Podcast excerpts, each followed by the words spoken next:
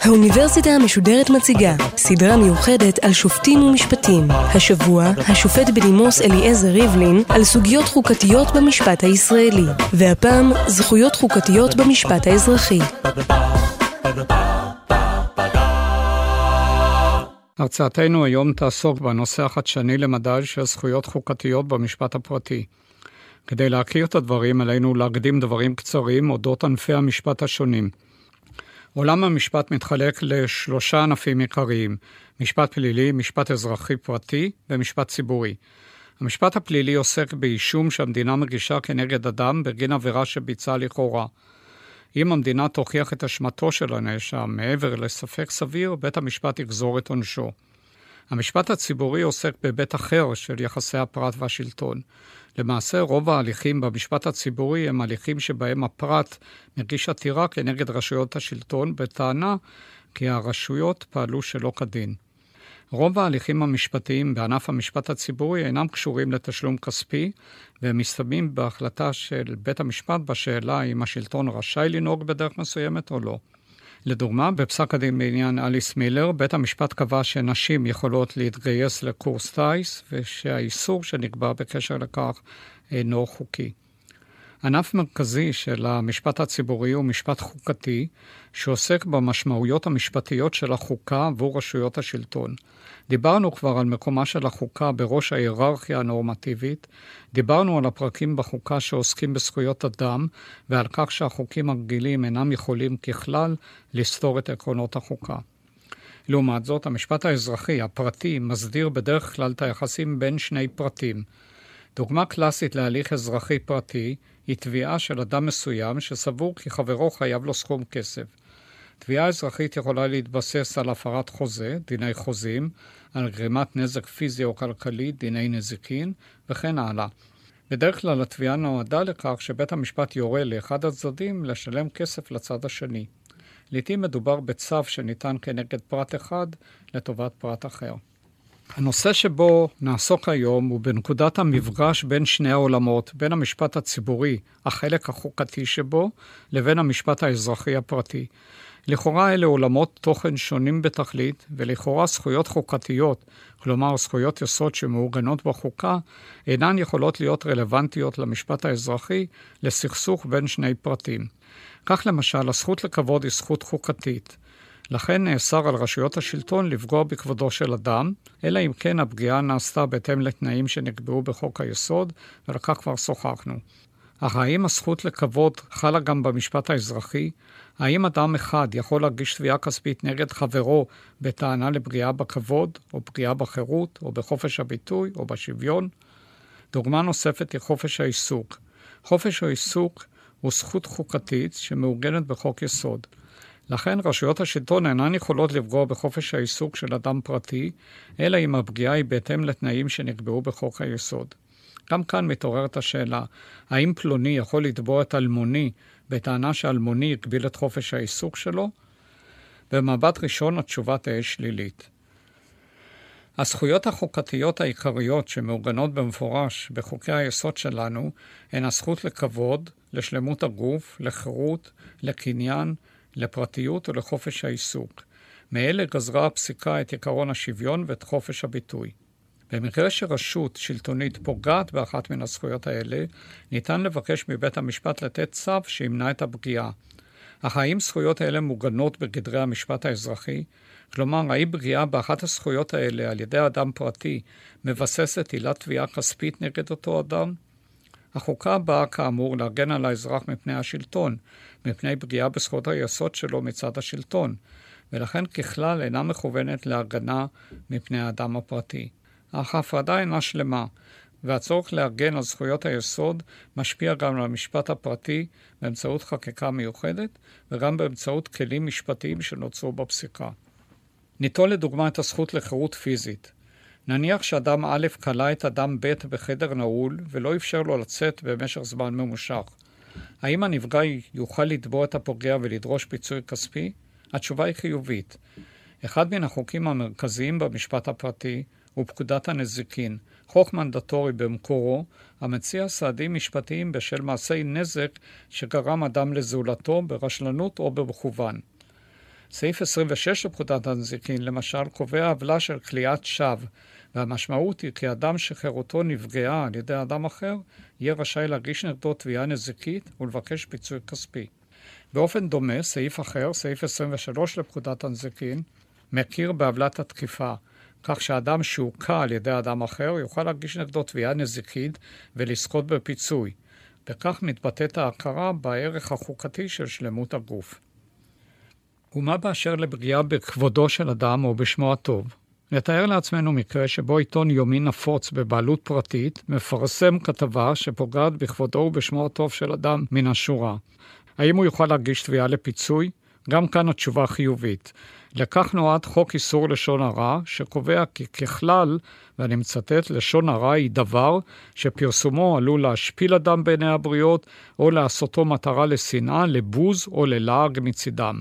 סעיפי החוק מסדירים באופן מפורט את התנאים המשפטיים לקבלת התביעה, את ההגנות שיכולות לעמוד לנתבע, ואת גבולות הפיצוי שניתן לתבוע בגין פרסום מבזה או משפיל. ההגנה על השם הטוב היא זכות חוקתית, היא נגזרת מן הזכות לכבוד המוגנת בחוקי היסוד. באופן דומה ניתן לזהות במשפט הפרטי חוק ספציפי שמעניק הגנה מפני פגיעה בפרטיות. חוק הגנת הפרטיות מגדיר מהי פגיעה בפרטיות, מתי היא אסורה ובאילו תנאים היא מותרת. החוק קובע במפורש כי אדם שפרטיותו נפגעה באורח פסול, יוכל להגיש תביעה נזיקית נגד הפוגע ואף לזכות בפיצוי ללא הוכחת נזק בסכום של עד 50 אלף ש"ח. אם הפגיעה נעשתה בזדון, הנפגע יוכל אף לזכות בפיצוי בסכום כפול. גם כאן הזכות לפרטיות נזכרת לא רק בחוק הגנת הפרטיות, כי גם במסמך החוקתי שבחוקי היסוד. בכל הנוגע לפגיעה בשוויון, כלומר אפליה, המצב המשפטי סבור יותר. בהקשרים מסוימים, כמו דיני העבודה, אפליה היא עוולה אזרחית מוכרת, כלומר ניתן להגיש בגינה תביעה כספית במשפט הפרטי. כך למשל, חוק שוויון ההזדמנויות בעבודה אוסר על מעסיק להפלות בין עובדיו או בין דורשי עבודה מחמת מינם, נטייתם המינית, מעמדם האישי, הריון, טיפולי פוריות, טיפולי הפריה חוץ גופית, היותם הורים, גילם, גזעם, דתם, לאומיותם, ארץ מוצאם, מקום מגוריהם, השקפתם, מפלגתם או שירותם במילואים. אנחנו רואים שהחוק, חוק שוויון ההזדמנויות בעבודה, בא לאסור על מעסיק לקיים אפליה מכל סוג ומין שהוא. אם בכל זאת המעסיק נהג באופן מפלה, העובד או דורש העבודה יוכל להגיש לבית הדין לעבודה תביעה לפיצוי כספי. במסגרת דיני העבודה קיימת אפוא הגנה חזקה על העיקרון החוקתי של השוויון. כך גם במקרים שבהם בעל עסק או נותן שירותים מפלה צרכן. גם בהקשר זה נחקק חוק מיוחד שאוסר על אפליה מחמת גזע, דת או קבוצה דתית, לאום, ארץ מוצא, מין, נטייה מינית, ובפועל כל אפליה מכל סוג שהוא. בעל מכולת אינו יכול למשל להחליט שהוא אינו מוכר מצרכים לעולים מאתיופיה. בעל חברת הסעות אינו רשאי לסרב להעניק שירות לערבים. וחברת ביטוח אינה רשאית להפלות לקוחות על רקע מגדר או נטייה מינית. במקרה של אפליה, הנפגע רשאי להגיש תביעה אזרחית כספית לבית המשפט. אם לסכם את הדברים עד כה, ראינו כי במשפט הפרטי ישנם חוקים ספציפיים שמאפשרים תביעה כספית במקרה של פגיעה בזכות חוקתית, כמו הזכות לחירות, שלמות הגוף, הזכות לכבוד, הזכות לפרטיות, ההגנה על השם הטוב והשוויון. כל אחד מן החוקים קובע הסדרים ספציפיים, אך המשותף להם הוא שכולם מעניקים הגנה לזכויות חוקתיות במסגרת המשפט הפרטי. האם אפשר לתבוע פיצויים או סעדים משפטיים בין אדם לחברו, בין חולה לרופא, בין עובד למעביד, לא רק על פי החוקים המיוחדים שנחקקו ושאותם ראינו, אלא ישירות במסגרת חוקי היסוד, חוק יסוד כבוד האדם וחירותו וחוק יסוד חופש העיסוק. עד כה הסתייג בית המשפט מן האפשרות הזאת. אלא שכאמור, העקרונות החוקתיים משפיעים על המשפט הפרטי לא רק באמצעות חוקים ספציפיים, כי הם גם בדרך עקיפה, וזאת באמצעות כלים משפטיים מגוונים שנוצרו על ידי הפסיקה, למשל שימוש במושגי רוחב כמו תום לב, תקנת הציבור וכדומה, או בדרך של יצירת ראשי נזק חדשים, כמו ראש הנזק של הפגיעה באוטונומיה. בואו נדגים את התופעה הזו. במסגרת דיני החוזים, בית המשפט יכול להורות על ביטול חוזה או חלק מחוזה, אם הוא עומד בניגוד לתקנת הציבור. תקנת הציבור היא כינוי משפטי לערכים המרכזיים של החברה הישראלית, כך שהיא כוללת גם את הזכויות החוקתיות. הזכויות החוקתיות באות כאמור מעולם המשפט החוקתי, המשפט הציבורי, ואילו חוק החוזים נטוע בעולם המשפט הפרטי, אך אנחנו יכולים לזהות כאן תופעה שבה ערכים חוקתיים מוזרמים למשפט הפרטי באמצעות מושגים רחבים שמכונים, כפי שאמרנו, מושגי רוחב או מושגי שסתום, כמו תקנת הציבור. ביטוי מעשי לכך ניתן למצוא במקרה מסוים שבו נפסק כי חוזה שמפלה בין עובדים על רקע גילם הוא חוזה בטל. במקרה אחר הגיע בית המשפט למסקנה דומה ביחס להסכמה חוזית שמפלה על רקע נטייה מינית, הכוונה לזכויות בני הזוג של דיילים באל על. המסקנה היא כי גם חוזה שנערך בין שני אנשים פרטיים עשוי להתבטל אם הוא פוגע בזכות חוקתית, כמו כבוד האדם. זוהי השפעה משמעותית של הזכויות החוקתיות על הליך אזרחי מובהק. נעבור מדיני החוזים לדיני הנזיקין. גם כאן נדרשת הקדמה קצרה. במקרה שאדם הוכיח בפני בית המשפט כי נגרם לו נזק על ידי אחר, ובית המשפט הגיע למסקנה כי התובע זכאי לפיצוי, נקבע גובה הפיצוי בהתאם להיקף הנזק שנגרם לניזוק. עיקרון זה מכונה עיקרון השבת המצב לקדמותו. כלומר, הרצון להשיב את הניזוק באמצעות תשלום הפיצוי למצב בו היה לפני שנגרם לו הנזק. אמנם בית המשפט אינו יכול להחזיר את גלגל הזמן לאחור, אך השאיפה היא להעמיד את הניזוק מבחינה כספית במקום בו היה אילולי נגרם לו נזק. עקרון השבת המצב לקדמותו חל בין השאר על הממון שאותו יכול היה הניזוק להרוויח בעבודה רגילה, ובשפה משפטית, פיצוי בגין אובדן השתכרות. לא בכל המקרים ניתן לדעת בוודאות מה הייתה יכולה להיות ההשתכרות של הניזוק בעתיד, ולכן לא ניתן לקבוע בוודאות מהו הנזק הכלכלי שנגרם לו ומהו סכום הפיצוי המתאים. כך למשל, כאשר הנפגע במעשה המזיק, בתאונה למשל, הוא קטין, שאין לו עדיין היסטוריה תעסוקתית, קשה לדעת מה הייתה יכולה להיות יכולת ההשתכרות שלו אלמלא התאונה. הפתרון המקובל בישראל לבעיה זו הוא להעניק לקטין פיצוי בהתאם לטבלאות השכר הממוצע במשק הישראלי. כאן אנחנו מתקרבים בחזרה לענייננו, תכולת הזכויות החוקתיות, כמו הזכות לשוויון, במשפט האזרחי הפרטי. הכלל כאמור הוא שהפיצוי שנפסק לקטין בגין אובדן השתכרות בעתיד הוא בגובה השכר הממוצע במשק, כפי שהוא מפורסם בטבלאות הסטטיסטיות הרשמיות. אולם מה קורה כאשר הקטין או הקטינה, שאין להם כאמור עדיין היסטוריה תעסוקתית, ואשר נפגעו בתאונה, מתגוררים למשל במקום בו רמת ההשתכרות הכללית נמוכה מן השכר הממוצע במשק. האם עלינו להתחשב גם בעובדה שהשכר הממוצע אותו משתכרות נשים באותו מקום, ובכלל, הוא נמוך מזה אותו משתכרים גברים? האם עלינו להתעלם מכך שבמקום בו מתגוררים הקטין או הקטינה, השכר הממוצע נמוך מן השכר הממוצע הכללי במשק? לכאורה איננו יכולים להתעלם מן הנתונים האלה, שהרי מטרת הפיצוי הכספי הוא להשיב את הנפגע למצב בו היה אלמלא התאונה, ואלמלא התאונה הרי יש סיכוי אמיתי שהוא או היא היו משתכרים פחות מאשר השכר הכללי.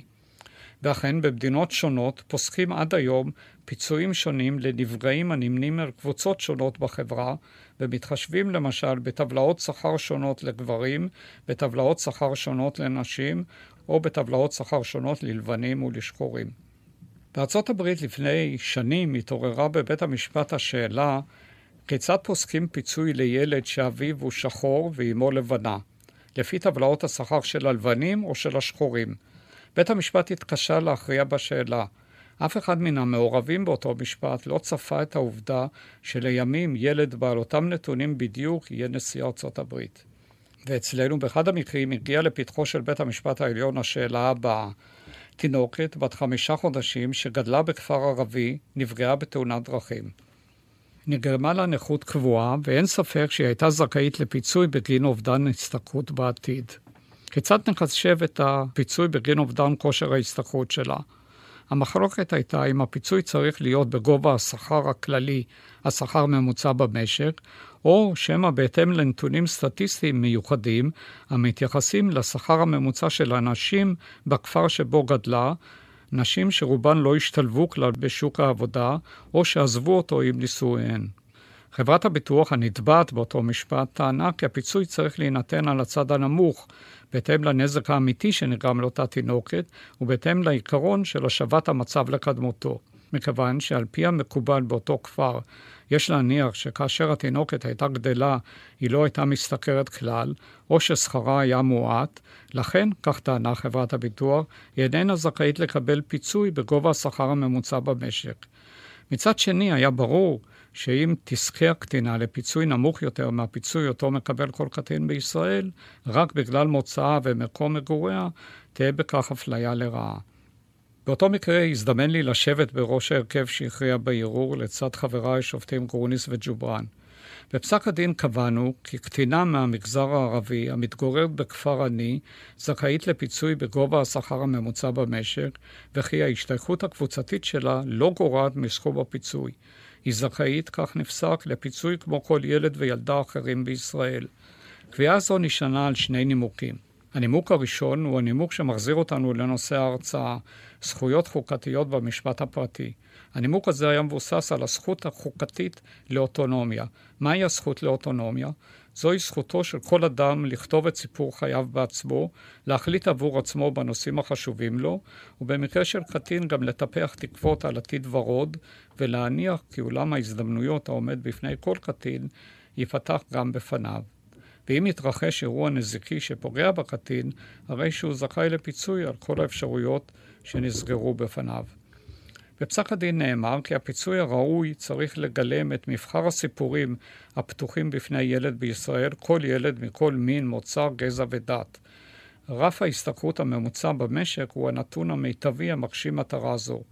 בחירה בנתון אחר לנפגע קטין השייך לקבוצת אוכלוסייה מסוימת רק בשל השתייכותו זו, היא עצמה עלולה ליצור מציאות מפלה, היא עלולה להיות בבחינת נבואה המגשימה את עצמה. זהו כאמור הנימוק הראשון להחלטה שקבעה כי מוצא או השתייכות קבוצתית לא יגרעו מן הפיצוי שמגיע לאותה קטינה. הזכות החוקתית לאוטונומיה, למימוש עצמי, משמעה, כך נפסק, שכל גריעה מהיכולת לממש את הזכות הזו בשל התאונה שאירעה, מחייבת את הפוגע לשלם לנפגעת פיצוי על הפגיעה הזו. הנימוק השני בפסק הדין נבע מן האמונה כי העתיד יהיה שוויוני יותר. אמנם בזמן מתן פסק הדין, המציאות הייתה שנשים ערביות באותו כפר מרוויחות שכר נמוך בהשוואה למגזרים אחרים. אולם הפיצוי צריך להיגזר מאובדן השכר העתידי בעת שהתינוקת תגיע לגיל העבודה, כלומר בהתאם למציאות עתידית. בהקשר זה נקבע בפסק הדין, ואני מצטט, ניתן וראוי להניח כי מצבם של נשים, מיעוטים או מגזרים מוחלשים אחרים ישתפרו בעתיד, והמצב ידע ימים טובים יותר. העולם אינו סב לאחור, המחר טוב מן העבר, סטריאוטיפים מתפוגגים והנחות מפלות מתנפצות אל קרקע המציאות. ההזדמנויות הפתוחות בפני הקבוצות השונות בחברה עשויות להיות שוויוניות יותר, ובעקבות זאת יש להניח יצטמצמו או ייעלמו הפערים בשכר. סוף ציטוט. מטעמים אלו נפסק גם אותה קטינה תזכה לפיצוי בגובה השכר הממוצע במשק, וזאת למרות הטענה כי עקרון השבת המצב לקדמותו מצדיק, נכון ליום פסק הדין, פיצוי נמוך יותר. דיברנו על הזכות החוקתית לשוויון ועל הזכות החוקתית לאוטונומיה, ראינו איך הן משפיעות על המשפט הפרטי. נביא עתה דוגמה נוספת הנוגעת להטמעת הזכות לאוטונומיה במסגרת דיני הנזיקין ולהכרה בפגיעה באוטונומיה כנזק שמצדיק פיצוי כספי. במקרה אחד הגיעה לבית החולים אישה שנזקקה לניתוח. לאישה נגרם בניתוח נזק פיזי, אך בית המשפט קבע שהרופאים לא התרשלו בניתוח ואין לייחס להם אשמה בגרימת הנזק. למרות זאת, בית המשפט פסק כי המטופלת זכאית לפיצוי. מדוע? מפני שהרופאים לא הסבירו לה את הסיכונים הצפויים מהניתוח. השופטים אומנם העריכו כי אם המטופלת הייתה מקבלת את מלוא המידע, היא עדיין הייתה בוחרת לעבור את הניתוח. למרות זאת נקבע כי עצם העובדה שהרופאים לא מסרו לה את מלוא המידע, הם פגעו באוטונומיה שלה בזכותה לקבל החלטות מושכלות מתוך מודעות מלאה לסיכונים ולסיכויים. לכן נפסק שהיא זכאית לפיצוי כספי. השופטים הדגישו את הקשר בין האוטונומיה, הרצון החופשי לבין כבוד האדם. ראוי להדגיש גם את הקשר בין הזכות לאוטונומיה לבין החירות. למעשה, בית המשפט העניק למטופלת פיצוי בגין פגיעה בזכות חוקתית מופשטת, הזכות החוקתית של כבוד האדם וחירותו, שמקורה בעולם המשפט החוקתי, מצא את דרכה אל תוככי המשפט הפרטי בלבוש של פגיעה באוטונומיה, שמוכרת היום כנזק עצמאי. הדין המשפטי בנושא הפיצוי על פגיעה באוטונומיה ממשיך להתפתח. דוגמה מפורסמת לכך היא התביעה הייצוגית שהוגשה נגד חברת תנובה, בטענה שהחברה הוסיפה סיליקון לחלב בלי שהצרכנים יכלו לדעת על כך. בפסק הדין נאמר כי זכותם של הצרכנים היא לקבוע מה יכניסו לפיהם ולגופם וממה יימנעו. מי שרוצה למשל לצרוך רק מזון כשר, והסתבר לו בדיעבד שהמזון שהוצג תוך הטעיה איננו כזה, יחוש תחושת גועל ופגיעה באוטונומיה שלו. כך יחוש גם מי שצורך רק מזון אורגני, והתברר לו בדיעבד שמזון שפורסם כמזון אורגני אינו כזה. מי שמבקש לקנות חלב דל שומן לא יסכים עם כך שימכרו לו תוך הטעיה חלב שבו שיעור השומן גבוה ולהפך. בכל המקרים האלה, כך נקבע באותו פסק דין, במקרים רבים אחרים שניתן להעלות על הדעת, ישנה פגיעה באוטונומיה של הפרט. אף שאין עימה נזק גוף או סכנה ממשית לנזק גוף, ישנו כאן נזק, והנזק הוא פגיעה באוטונומיה. עד כה התייחסנו למשפט האזרחי הפרטי כהליך בין שני אנשים פרטיים. למעשה, גם המדינה יכולה להיות צד להליך במשפט פרטי, וכאן מתעוררות שאלות נוספות. במקרה שבו רשות מרשויות השלטון פוגעת בזכות חוקתית של אזרח, ההליך המקובל הוא, בגדרי המשפט הציבורי, הגשת עתירה מינהלית לבית המשפט. אם בית המשפט ימצא שהעתירה מוצדקת, הוא ייתן צו שיורה לרשות השלטונית. במקרים נדירים יינתן גם צו עשה, שבו בית המשפט יורה לרשות לפעול. אך האם האזרח שנפגע זכאי גם לפיצוי כספי? כך לדוגמה, נניח ששוטר הפריע לאזרח מסוים להפגין. נניח גם שהשוטר פעל בניגוד לדין והפגיעה בחופש הביטוי של האזרח הייתה בלתי מוצדקת. האם בנסיבות כאלה האזרח זכאי לפיצוי כספי מקופת המדינה? ובאופן כללי יותר, האם הפרה של זכויות אדם מצד רשויות השלטון צריכה לזכות הנפגע בפיצוי כספי? לאחרונה ניתן בבית המשפט העליון פסק דין שהשיב על כך בשלילה. משטרת ישראל מנעה מיהודה גליק, כיום חבר כנסת, לעלות להר הבית. בתגובה גליק הגיש תביעה כספית נגד המשטרה, בטענה כי המשטרה פעלה ברשלנות, וכי האיסור על עלייה להר הבית פגע בו, בשמו הטוב ובפרנסתו. שופטי בית המשפט העליון בדעת רוב דחו את תביעתו הכספית של גליק. בית המשפט סבר כי תביעתו עוקפת בצורה לא ראויה את ההליך המתאים, כלומר כלומר הגשת עתירה לבג"ץ בדרישה לבטל את ההגבלה על העלייה להר הבית, ולא הגשת תביעה כספית נגד המשטרה.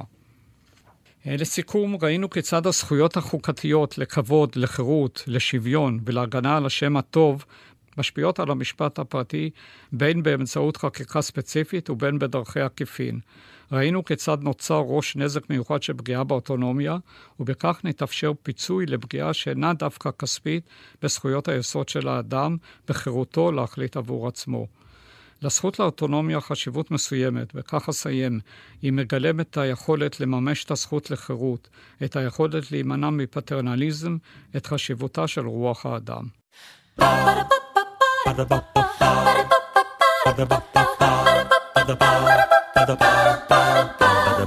האוניברסיטה המשודרת, סמסטר מיוחד על שופטים ומשפטים. השופט בדימוס אליעזר ריבלין שוחח על זכויות חוקתיות במשפט האזרחי. מפיקה ועורכת לשידור נועה קינן. עורך הסדרה ליאור פרידמן. האוניברסיטה המשודרת, בכל זמן שתרצו, באתר וביישומון גלי צה"ל, וגם בדף הפייסבוק של האוניברסיטה המשודרת.